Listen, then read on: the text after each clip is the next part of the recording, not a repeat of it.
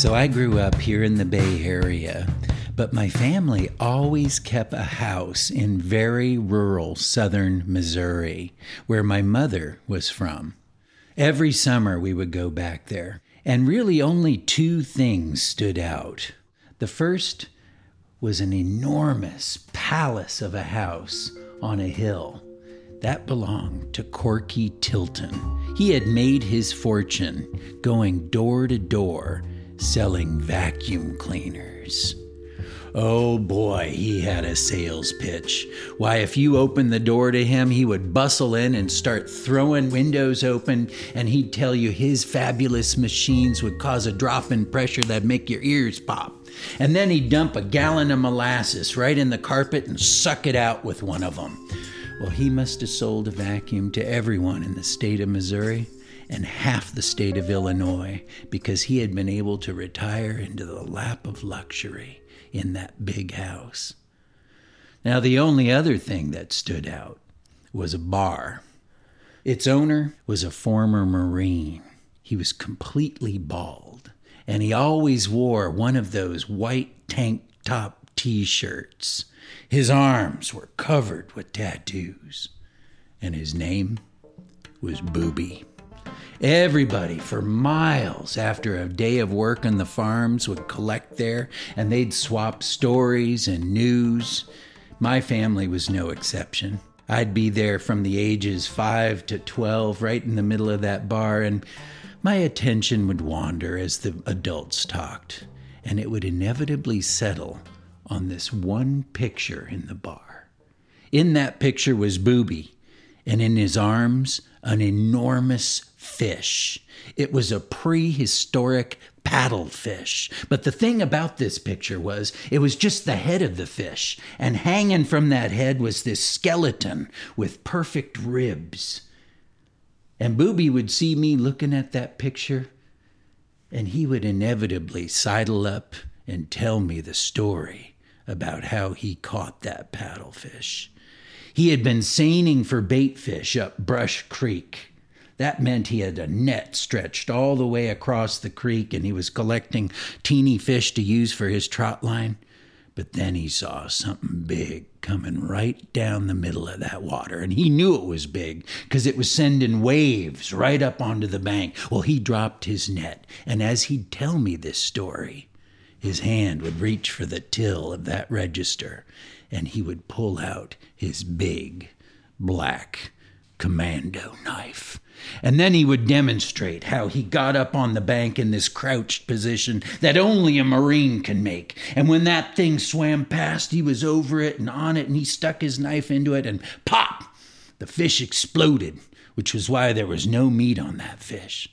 And as he'd tell this story, the beards on every one of them farmers in that bar would begin to bounce up and down. Yeah, yeah, yeah, yeah, yeah yeah, yeah, yeah, yeah. Because every farmer knew that Booby hadn't caught that fish. He hadn't killed it with his knife.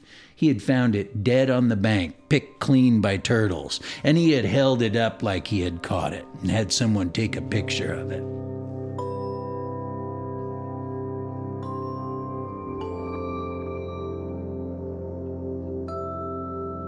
After college, I went away far from Missouri far from California. I traveled to Indonesia, where I met a woman, I fell in love, and was married. And after the wedding, it was my mother who suggested, You can't take her to Hawaii for her wedding. That would be like taking her to her own backyard. Why don't you take her on a road trip from California to our home in Missouri. She can see how big and beautiful and vast our land is. Well, it seemed like a good idea at the time, but things took a turn for the worse right away. My bride became instantly sick, and by the time we rolled down that gravel road to my house in Missouri, she was practically unconscious. Well, I still wanted to do it right.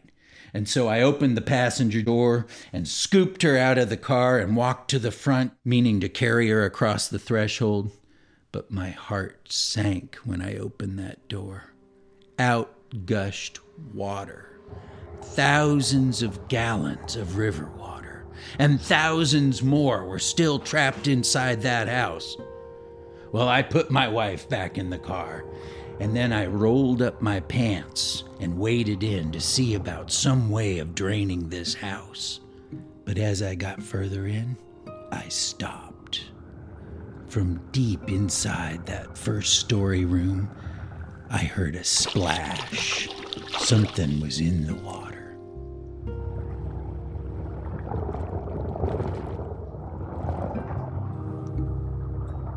Through the gloom, I caught the luminous glow of white foam on the crest of a wake being made by something as it swam just beneath the surface.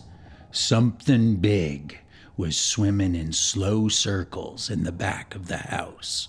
Instinctively, I backed out. And then I did the only thing I could think of to do in that moment, and that was go to Booby's bar. Old Booby was happy to see me. Hey, old buddy, he said, I'm so sorry I couldn't make it out to your wedding. Why, that was far way to go. Where were you married? India? Indonesia? Booby, I said, and he said, What? There's water in my house. Oh, it must have been them April floods, he said. I should have gone down and checked. I'm sorry, old buddy. Booby, I said, and he said, What? There's something in And he gave me a look that only a Marine can do. And he asked, Well, what do you suppose it is? And I'll be danged if right behind him, above his head, wasn't that picture of Booby holding that paddlefish, or the skeleton of a paddlefish, anyway. But I don't think I even said the word paddlefish before his hand went to the till of that register and he pulled out his big black commando knife. And he looked at me and he said, Well, I suppose I better go take a look. The next scene's like right out of some goddamn horror movie. There we were in his white pickup truck. There was me. Booby was driving, and wedged between us was my half conscious wife, going down that gravel road to that dark house. That dark house full of water. Full of water with something in the water equipped with flashlights and a net. Booby and I went in from above this time. We left my wife in the truck. We followed the stairs to where they disappeared into that coffee colored water, and sure enough, there was that thing in the glow of our flashlights, still swimming just beneath the surface in slow, deliberate circles. Well, I went off to the right and Booby to the left, and stretched between us was this enormous net. And at first, it looked like our plan was going to work, because I'll be danged if that thing didn't turn and start swimming right down the middle into the net. I've only screamed twice in my life. The first time was in the deep jungles of Sumatra, when I woke up to find a rat the size of a cat chewing on my lower lip. It comes from deep within. you hear yourself do it. Well, this was the second time. As I placed my bare foot in that mud that was lining the floor beneath that muddy water, something slithered right over the top of it, which meant whatever this thing was, it was a hell of a lot bigger than we had ever imagined. It had to be 25, 30 feet long. I screamed, and the force of my scream caused me to go down, down in the water, down in the water with the thing. Well, I rolled over onto my knees and I raked that muddy water from my eyes so I'd be prepared to deal with whatever was happening. And three things were happening. The first was the thing. It began to rise up out of the water, a giant log of flesh, slick and striped like the body of a snake, but swollen and bloated as if from some mysterious expansion within. A howling noise filled the room. Second thing was my bride.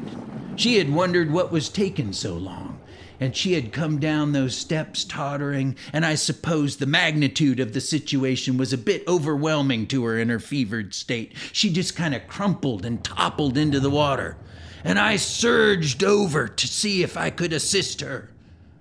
The third thing was Booby. At first, I didn't even know where he was, but then I caught him in the beam of my flashlight. He was up on top of my grandmother's pie safe. He was in that crouched position that only a Marine can do. And in his hands was that big, black commando knife. Then he was over it and down on it, and he pushed his knife into it and he gave it a twist. Bam! Explosion!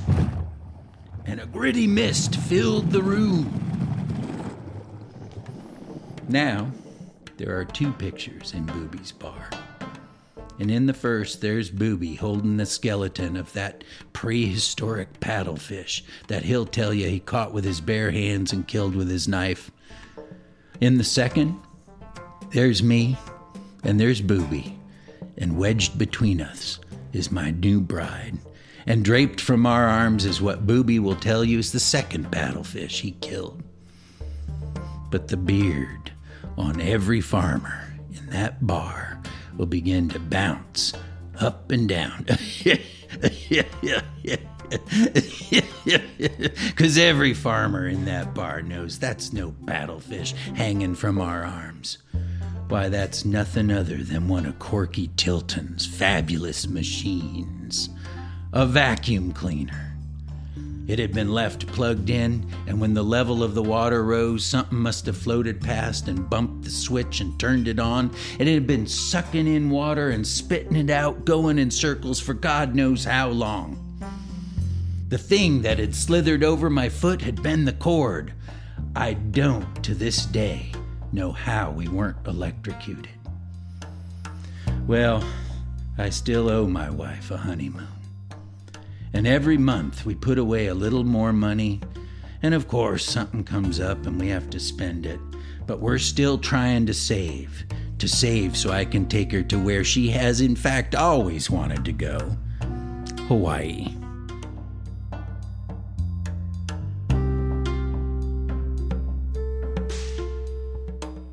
You're listening to B Stories. Everybody's got 'em. You can subscribe to this podcast on iTunes and Acast and listen on SoundCloud too.